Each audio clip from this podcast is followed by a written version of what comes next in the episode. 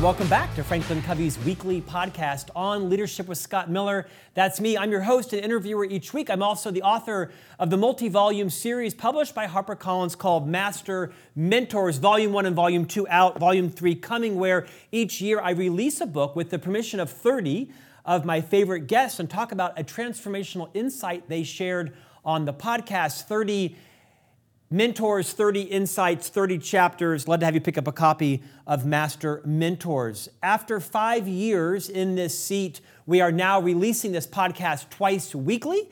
I think when I'm asked, what is the key to a successful podcast? I say, well, having great guests, because although they come for the guest, they stay for the host. You also want to keep going. Just keep going. 90 plus percent of all podcasts don't air episodes after the first dozen or such. And after nearly 300 episodes. We are not just keeping going, we're now doubling down and releasing two every week on Tuesday and on Friday for now 100 plus episodes a year. Our focus every week is to invest, to pour into you as a listener and viewer to make you a better leader. It might be a better marketing leader, a better operations leader, a better leader in your entrepreneurship or side hustle venture, a better leader as a parent, a spouse, a caregiver, a partner.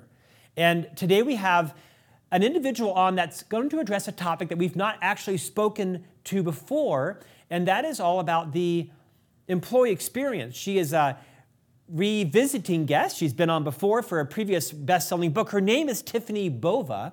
You know her as the author of the best selling book, Growth IQ. She is now here to talk about her book releasing today, The Experience Mindset Changing the Way You Think About Growth. Her day hustle, if you will, is as the global growth and innovations evangelist at Salesforce. Tiffani Bova, welcome to On Leadership. Oh, Scott, thank you for having me. I'm super excited to be here on this day. There is no place I'd rather be. Congratulations. Uh, this is soon to be your second, I think, best selling book. Uh, no doubt you have poured into it like all authors do, lovingly, painstakingly. You know intimately that writing a book is about 10% of the process and releasing it to the world and sustaining is like 90%. So we're honored to take our spotlight and shine it onto your research and your expertise today. Before we start there, will you take a minute and reorient our listeners and viewers to the book we uh, interviewed you about recently called Growth IQ. This book became a best selling book as well. Talk a bit about Growth IQ and then why your second pivot was to the experience mindset. Absolutely. The uh, first book, Growth IQ, was 10 Paths to Growth. And it came from a combination of my own experience as a leader for sales, marketing, and customer service uh, divisions of both startups and Fortune 500 companies, as well as a decade I spent at Gartner Group as a research fellow. Within those 10 paths, the very first path was customer experience. And I would often say, like, customers are your true north, they're the center of all the decisions that you make in your business. And I missed employee. I talked a little bit about it in that chapter, and I talked about it in a couple of other chapters, but I gave it, I did not give it its due. And so the experience mindset was my way almost to go back and create the 11th path that I missed in the first book. And it came from the conversations I had with people after Growth IQ had launched. That when we started talking about how do you do these things, people became so much more important. And so I spent two years uh, trying to uncover what are those aspects of the employee experience that have the greatest impact on customer experience. And the output of that is the new book, The Experience Mindset. Tiffani, we're going to spend most of our time today talking about just that the employee colleague experience. The, the buzzword the last you know three, four, five years has been customer experience, right? We see an explosion in the uh, onboarding and hiring of a, of a customer experience officer, funds and processes and touch points and service focused on our customers do you think uh, do you think companies, organizations can delicately balance both? Because we hear some thought leaders talk about no, treat your employees well, they treat your customers well. Others talk about customers first, the rest will come. Do you think it's a realistic demand, mandate to say to the C suite, both are equally as important as important? That's a great way to frame it up, Scott. You know, at the end of the day, this is kind of the journey I went on.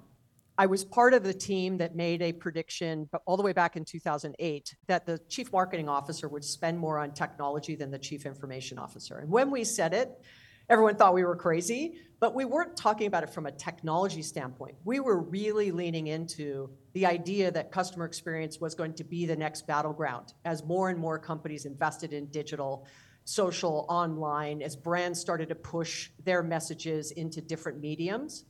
And that resulted in, as you just mentioned, chief customer officers um, being created as a new role, chief marketing officers sitting at the C suite. We've spent a decade uh, really focusing, if not more than that, focusing on this custom, the power of doing well in customer experience. Now let's fast forward, right? Pandemic hits, and all of the sudden, for the very first time, employee became the number one stakeholder in long-term growth uh, prospective, right? according to Edelman. And that was the first time that had happened in a decade. Now all of a sudden, employee became greatly important. And you could see from the great resignation and everything that's happened since that talent, reskilling, finding and retaining good people is becoming more and more difficult. And that has everything to do with the ability for companies to be successful. So the answer is not an or, is it customer first or employee first? It is an and play. So the whole concept is around balancing in a more intentional way the efforts you do for both employee and customer so both can be successful doing what they want to do as your employee and as your customer. Tiffani, I've spent my entire three decade career in the leadership development industry. So I arguably have some expertise on that. I know nothing about AI or Six Sigma, but I know a few things about leadership and culture. And uh, somewhat perhaps unconventionally, I don't believe that a leader's number one job is mission, vision, and values. They are important, certainly vision, and systems, structures, and processes. We hear that a lot around aligning systems, and those are important things. I actually think that a leader's number one contribution is the recruitment and retention of quality people. I think most of us get the first half right, and then we abandon the second half about retention. Uh, every day you hear about continually people that are still leaving organizations. They're usually quitting their jobs because of bad bosses or bad cultures. To what extent do you agree or even disagree that a leader's key contribution is not just the retention of staff, but like the recruitment of genius people that are smarter than you are, and you're confident and comfortable enough being surrounded by people who are noticeably more talented than you are, and then developing a culture where they choose to stay. It seems like it gets a lot of pablum, but I'm not sure it's been like mandated that, you know, CMO, yes, you need lead gen, but you also need to make sure that your top 30 people are not responding to the seven LinkedIn overtures they're going to get this week. What do we do about that? Well, listen, I, I could say this is what I think, but the good news is we spent two years on three very comprehensive research projects. And what we found in that kind of lends itself to what you just said. One is executives absolutely understand the power of investing in people. They actually said to us in many conversations, of course employees are important. They're my most important stakeholder. I have to invest in them. But in the other side of their mouth, they would say, but then it's always customer first. It was three quarters of executives actually said that nobody in the organization owned employee experience. Now let that sink in for a second. Now it's not about a person owning it. It's no one is actually setting the sort of roadmap for how to be an effective and have employee and have a great career, if you will, and all the things you just said, right? Like I need our people to be fantastic. I want to be able to recruit them. The second thing we found was that although executives were capturing information about what people liked about their job or what they liked about what they did, you know, those surveys, that they were capturing it, but the majority of them were doing nothing with the data. So while executives may say employees are important to me, to my team, of course, their actions didn't always line up with that. And that's where I think we have really failed as leaders to make sure that we remember the keepers of our promise as a company, our vision, our values, all the things you rattled off, Scott. The keepers of those promises are your people. They are the ones that deliver on the promise you give at your earnings call, right, in front of your customers, all the things you do, they are the ones that do it. And so we, um, there is a big gap between what the executives think is happening and what employees actually know is happening. Okay, Tiffani, get practical. First, I want to yep. have you speak to the leaders around the world, the millions of them that are watching and listening literally to this podcast. I want you to rattle off the things you think they should be thinking about and doing. And I'd like you to give me three or four things that company C suite leaders specifically should be thinking about and doing. And then I want you to follow it up with who's doing it right and, and what are some examples. So I'll start with one of the uh, findings we had, which was the largest disconnect between the C suite and employees when it came to the top challenges the company was facing around growth. The biggest disconnect was outdated technology. And so when we asked the C suite, what do you think about the technology your people are using to do their job effectively? It was like 54% of C suite believed, and this, by the way, is a global study across six regions. Uh, there was thousands of uh, surveys uh, filled out, as well as hundreds of one-on-one conversations with executives. We asked them, right, do they think it was effective and efficient the technology for employees to do their job. Only 32% of employees agreed with that statement. And the one that was really concerning was only 20% of customer facing employees agreed the technology they were using allowed them to collaborate easily and effectively do their job efficiently, make them be more productive, all the things we now talk about, right? How they become more resilient, all those buzzwords uh, now technology is really the foundation to do that. So that was one that if it's where do we have to focus first, is I don't think executives actually understand what technology their people are using to do the job. And a lot of that comes down to the C suite doesn't always use that same technology to do their job, right? They're not using the CRM system. They get a report on what's happening in the pipeline and the forecast and the business. They're not in the customer service application. They just see how many customers have churned, how many calls we're getting, what's the cost basis of the call center. So tech was one where there was huge opportunity. The second was broken processes. As you mentioned, Scott, right, the processes by which employees have to follow uh, are too cumbersome, add too much friction, add too many steps. And what does that do? Increases the time it takes them to do their job. And since so many are focused on productivity and cost right now, we want people to be more efficient. And the third one was really around investing in the talent. So while you brought this up a couple times, employees are starving for career advancement. And it may be a lateral move, it may be in another division in the company, but invest in me as a person, teach me new skills, help me be a better uh, employee, but also help me love what I get to do. Look, the fastest way to get customers to love your company, your brand, is to get employees to love their job. So there's so many things to unpack there, but those are really the big three we found. Who's doing it well? You research some companies, you write about them in your book.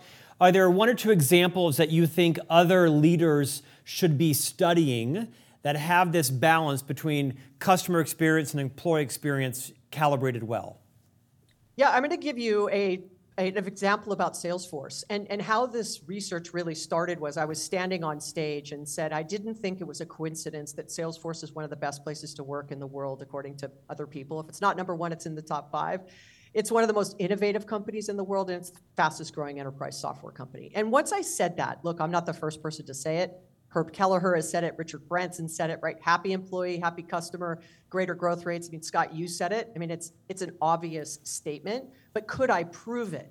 It's usually, by the way, it's usually Richard Branson, Herb Kelleher, and Scott Miller that are usually quoted in unison. So thank you for so, codifying so, that. So, thank you. So let me say now, and Scott Miller. So I will add you, you, to the repertoire. Thank you. Thank. Um, but if you uh, look at that and you say, look, we've got a hyper growth company such as Salesforce, who's innovating like crazy, right? Is a great place to work. We've got very talented people. We have a pipeline of people who want to work here. Yet, yet, 20 years into our you know, history, uh, we only stood up an employee experience team 10 months ago. When the book was written, it was maybe four months old at that time. So even hyper growth companies, just because you're growing quickly, does not mean that you don't have some blind spots in your employee experience. So even a great place to work can have room for improvement. Even a highly innovative company can have room for improvement, and even a hyper growth revenue company has room for improvement. So back to your question, you know, of who is doing it well, we, we did a study and looked at those companies that were doing well on both employee experience and customer experience. And we found those I think you would recognize, right? It was the Southwest, it was the Hilton Hotels, it was Lamborghini, it was um, Chewy, it was Ritz Carlton. There were lots of great examples. What's difficult for many is to sustain that kind of balance between the two. Sometimes things will happen and you pivot back to employee or you pivot over to customer.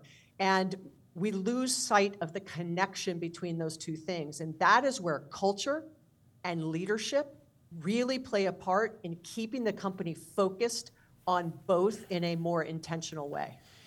Tiffani, as an expert on this topic now, given that your book is releasing and it's going to become a bestseller, I'm sure, from a variety of lists, that's my, that's my gift to you in terms of willing it to happen. My experience has been that most companies are organized fairly similarly. Do you anticipate that people that are listening today that are doing this, that know they need to do it, that want to do it better, does this rest with human resources, people services? Is it a, eh, it, wh- where do you think the responsibility for employee engagement, and if a company had like a chief, you know, employee engagement experience officer, where do you think that should be aligned to? Have you seen it, and have you seen it done well or not so well with any clients? You can name them or not name them. So it's like you were listening in on our conversations uh, when I was talking to customers. No, uh, I was with the... Richard and Herb. We were busy actually, and you know, Herb passed actually. But go ahead. Sorry. So I would get three questions when I would share this with executives. One was, if it's so obvious, why isn't everyone doing it? Two would be, who owns it? So we'll talk about that. Who owns it? And I had a fantastic conversation with Liz Wiseman, whom I know you've had on the show and we were discussing this entire research body of work. And it was her who really cautioned me to be careful not to advise companies that this is about a new role. Because if you do, it will become a land grab power move. I'm going to take this over. It's another C suite role. And once again, as I said a few minutes ago, I was very active in that getting a chief customer experience officer many, many years ago. So I'm aware that if that was the direction it was going to go, that tends to be a heavier lift for people to embrace. So this is not a recommendation that you have an executive now responsible. Although I said no one owns it, it is a role, it is a group, it is a team, but more importantly, it is a mindset. So Airbnb is the sort of case study I use in the book where they had a, employee advisory board that was a cross section of people who had responsibility for these aspects we were just talking about. It would be HR, it would be IT, it would be customer experience, and probably revenue generation. Because those four, right, have impact on the systems, the tools, the processes, the training, et cetera. And when something was going to happen in Airbnb, it would go through this advisory board. The advisory board would go, okay, wait, hold on. That sounds great for the customer, of course. But what's the intended or unintended consequence for our people or our hosts or our broader right community? And looking at it through that lens, if people take a pause after reading my book, that instead of just doing something that reduces effort for customer, to improve their experience. The, the response to that or the result of that is that we would increase the effort for the employee and reduce their experience. We want to make sure that doesn't happen anymore.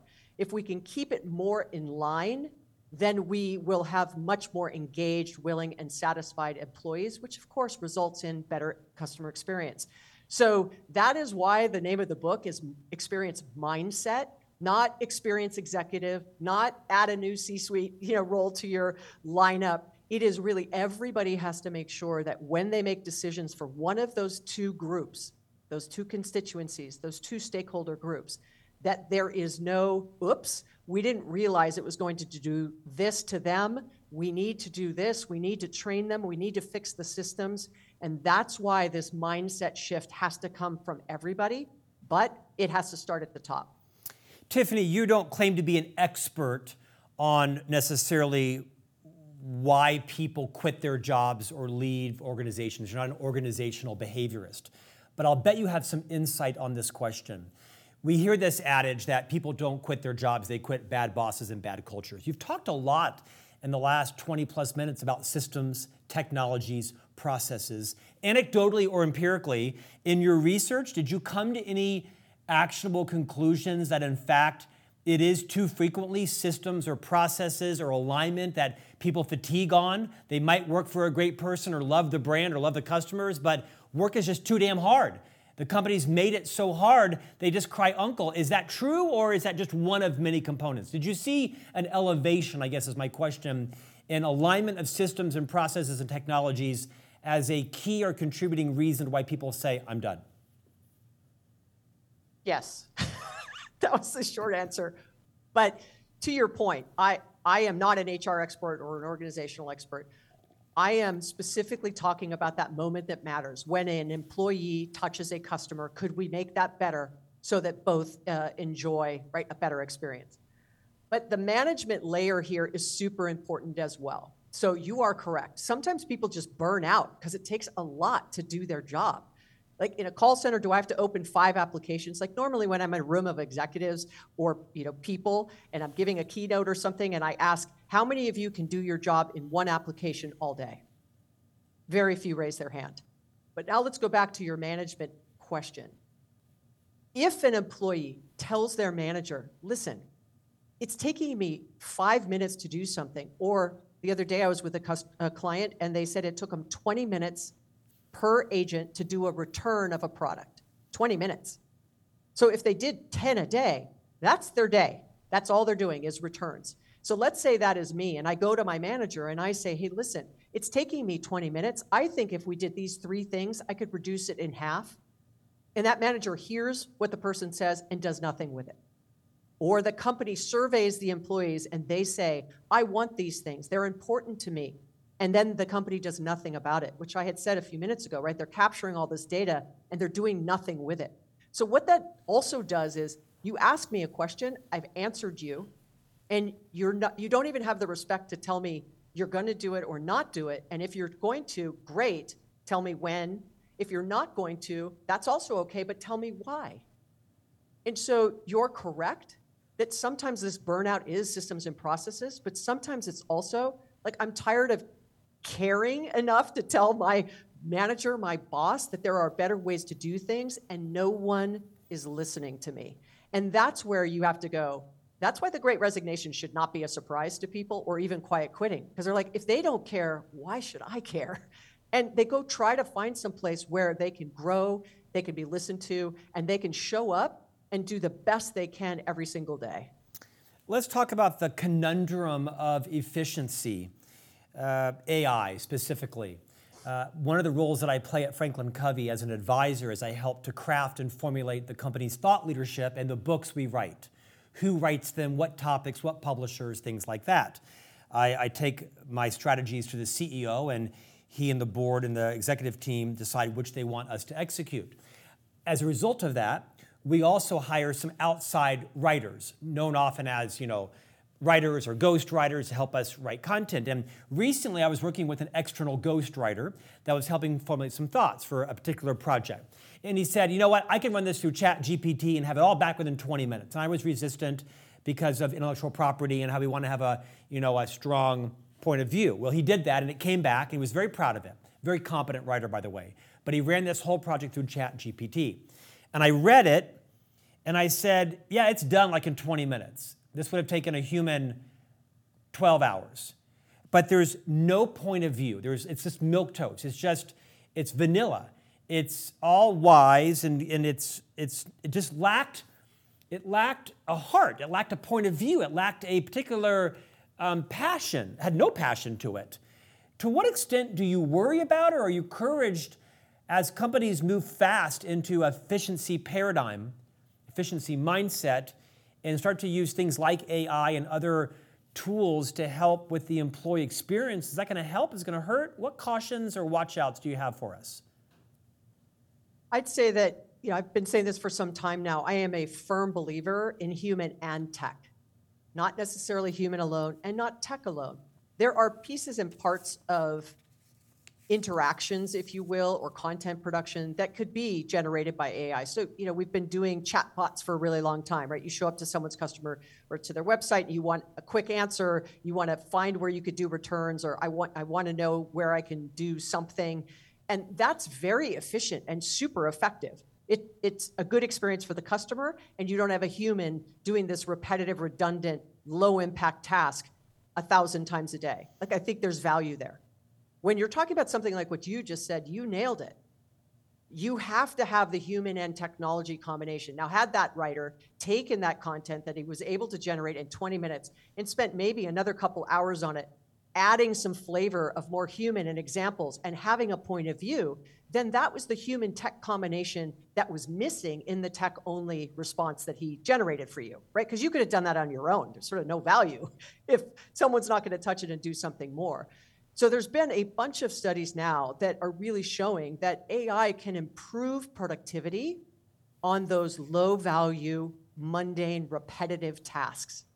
When you start moving up complexity, when you start moving up the need for a point of view or thought or a subtlety in description of what has to be layered on top of it, that's where humans can show up and that's exciting work. It might bring them joy. They feel like they're doing some really great stuff and working with cool technology. But that goes back to what we were just saying around investing in your people. Are they scared to death of AI? Or do you have a way in which you're going to train your people on how to use it, where to use it, why to use it, what the guardrails are for when, right? And that's where people will go, great, now I'm not feeling so insecure. I won't be so resistant that I see my way as a partner with the technology versus being replaced by the technology. Now, will there be some replacement? Yes. But there will also be advancements if people are, by the way, willing to reskill. If half of us have to reskill, according to the World Economic Forum, between now and I think it's 2025, I think that number's dropped a little bit to 46 or 47 percent. Yet, not everyone is taking advantage. Companies know they need to reskill their people, but they're just not offering ways in which they can do it at a fast enough pace where they're defaulting to, we'll figure out the human side of this later. Let's just reduce cost, reduce cost, reduce cost, and implement technology. And I think they will find themselves um, on their back foot to those that do it really well. Tiffani, I want to end on a high note, but I want to address this first. I'm guessing employee experience is more difficult, difficult than ever given the hybrid work experience, virtual environments of teams, pandemic or not, right? I mean, you're now, companies are feeling more confident hiring people that are geographically dispersed and in many ways feeling like they're getting as much or more efficiency. Yes, there is a return to work initiative, right? People first companies. What advice would you give to leaders that are wrestling with the fact that they're hearing you? They're buying your book right now on Amazon and they're reading it and they're giving it to their executive team to read, which is where it probably should start. And they're feeling, I don't know what to do because I've got you know, nine managing directors that are in different states, and I've got 16 general managers who are in different states, and we see them maybe once or twice a year, and it costs a half million dollars to bring them all in for you get the point, right? It's an expensive process. Any advice you would give leaders on how to build employee experience in the midst of, I'd say, a stabilized or even increasingly hybrid work world? So I used to answer that question pretty quickly. Well, this are the three or four things like I think you should be doing. And in many ways, I almost feel like I did a disservice in being so fast to answer those questions when I would get them over the course of my you know, 17 years of advising companies. Now I tend to go back and go, it's a great question. And I'm absolutely thrilled you're asking it because that's half the battle. Like you have to they have to be willing to go i don't actually know the answer or i don't actually know how to make this work. Because it's worked in a previous time doesn't mean after a thousand days of something being different and lots of habits changing and then lots of demands from employees changing that i can just go back to the way that it was. We're seeing that's not being a very effective strategy. So my advice would be I don't know the answer to that question, but your employees do.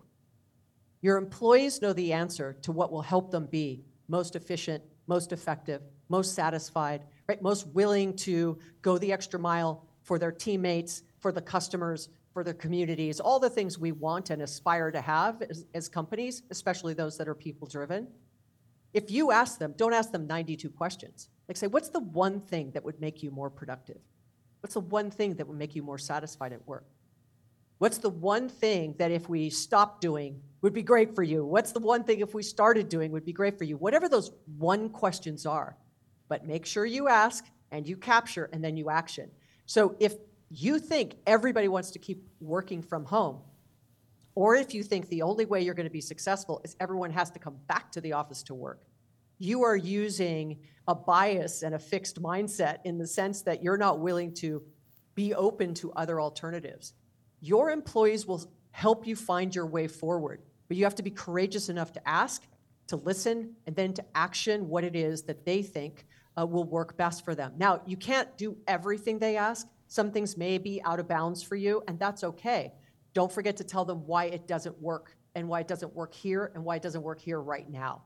But if you're going to do it, guess what you've just done? You've built trust between you and your people.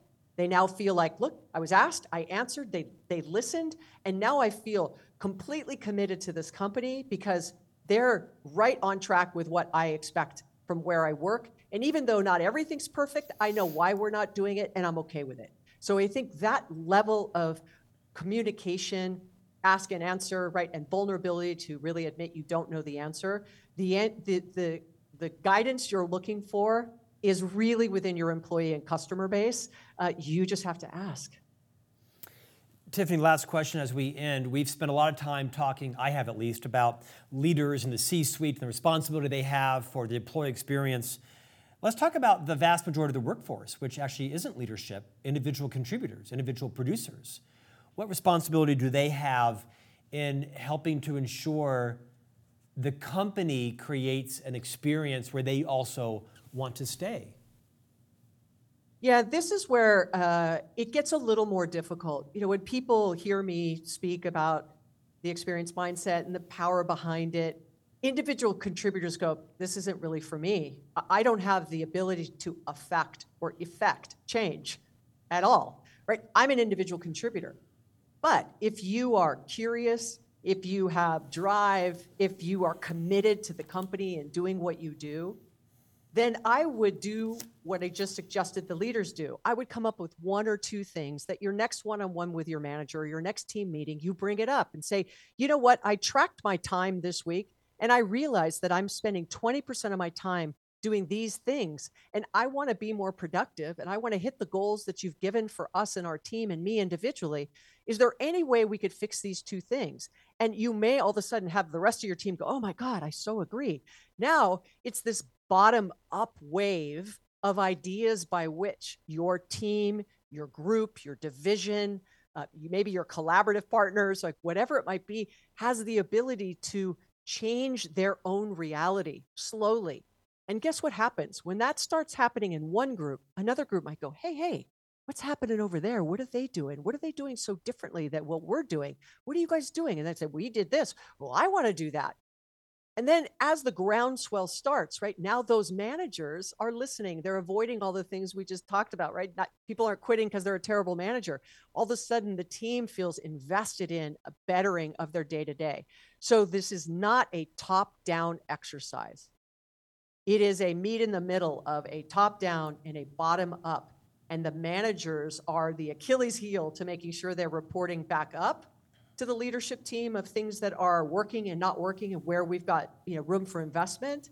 And then they're also working down to make sure that they're communicating appropriately to let people know why we're doing things what's our you know goals right now and how they can help them actually solve what it is that they're trying to accomplish. So everybody can play a role in developing this experience mindset as long as they feel like it won't be ignored so don't make the mistake as leaders to shut down these ideas, no matter how bad you may think they are. It's all part of a learning journey that everybody's on and trying to find their way, for, find their way forward during this very different time than we've ever had in the last, you know, 50 years. You know you've written a superb book when your list of endorsers includes Ram Charan, Marshall Goldsmith, Liz Wiseman, Keith Ferrazzi, Amy Edmondson, Horst Schulze, and Tom Peters, amongst many others. Tiffani Bova, Wall Street Journal best-selling author, you are the global growth and innovation evangelist at Salesforce and the author of the just released today book, The Experience Mindset Changing the Way You Think About Growth. Tiffani, best of success for you. Glad to have you back on. Look forward to having you back on On Leadership in the future. Thank you for having me, Scott. Look, it's always a pleasure. You, you put me to task asking such great questions, so thank you for having me. I appreciate your abundance. And we'll see you back here next week for a new conversation on leadership.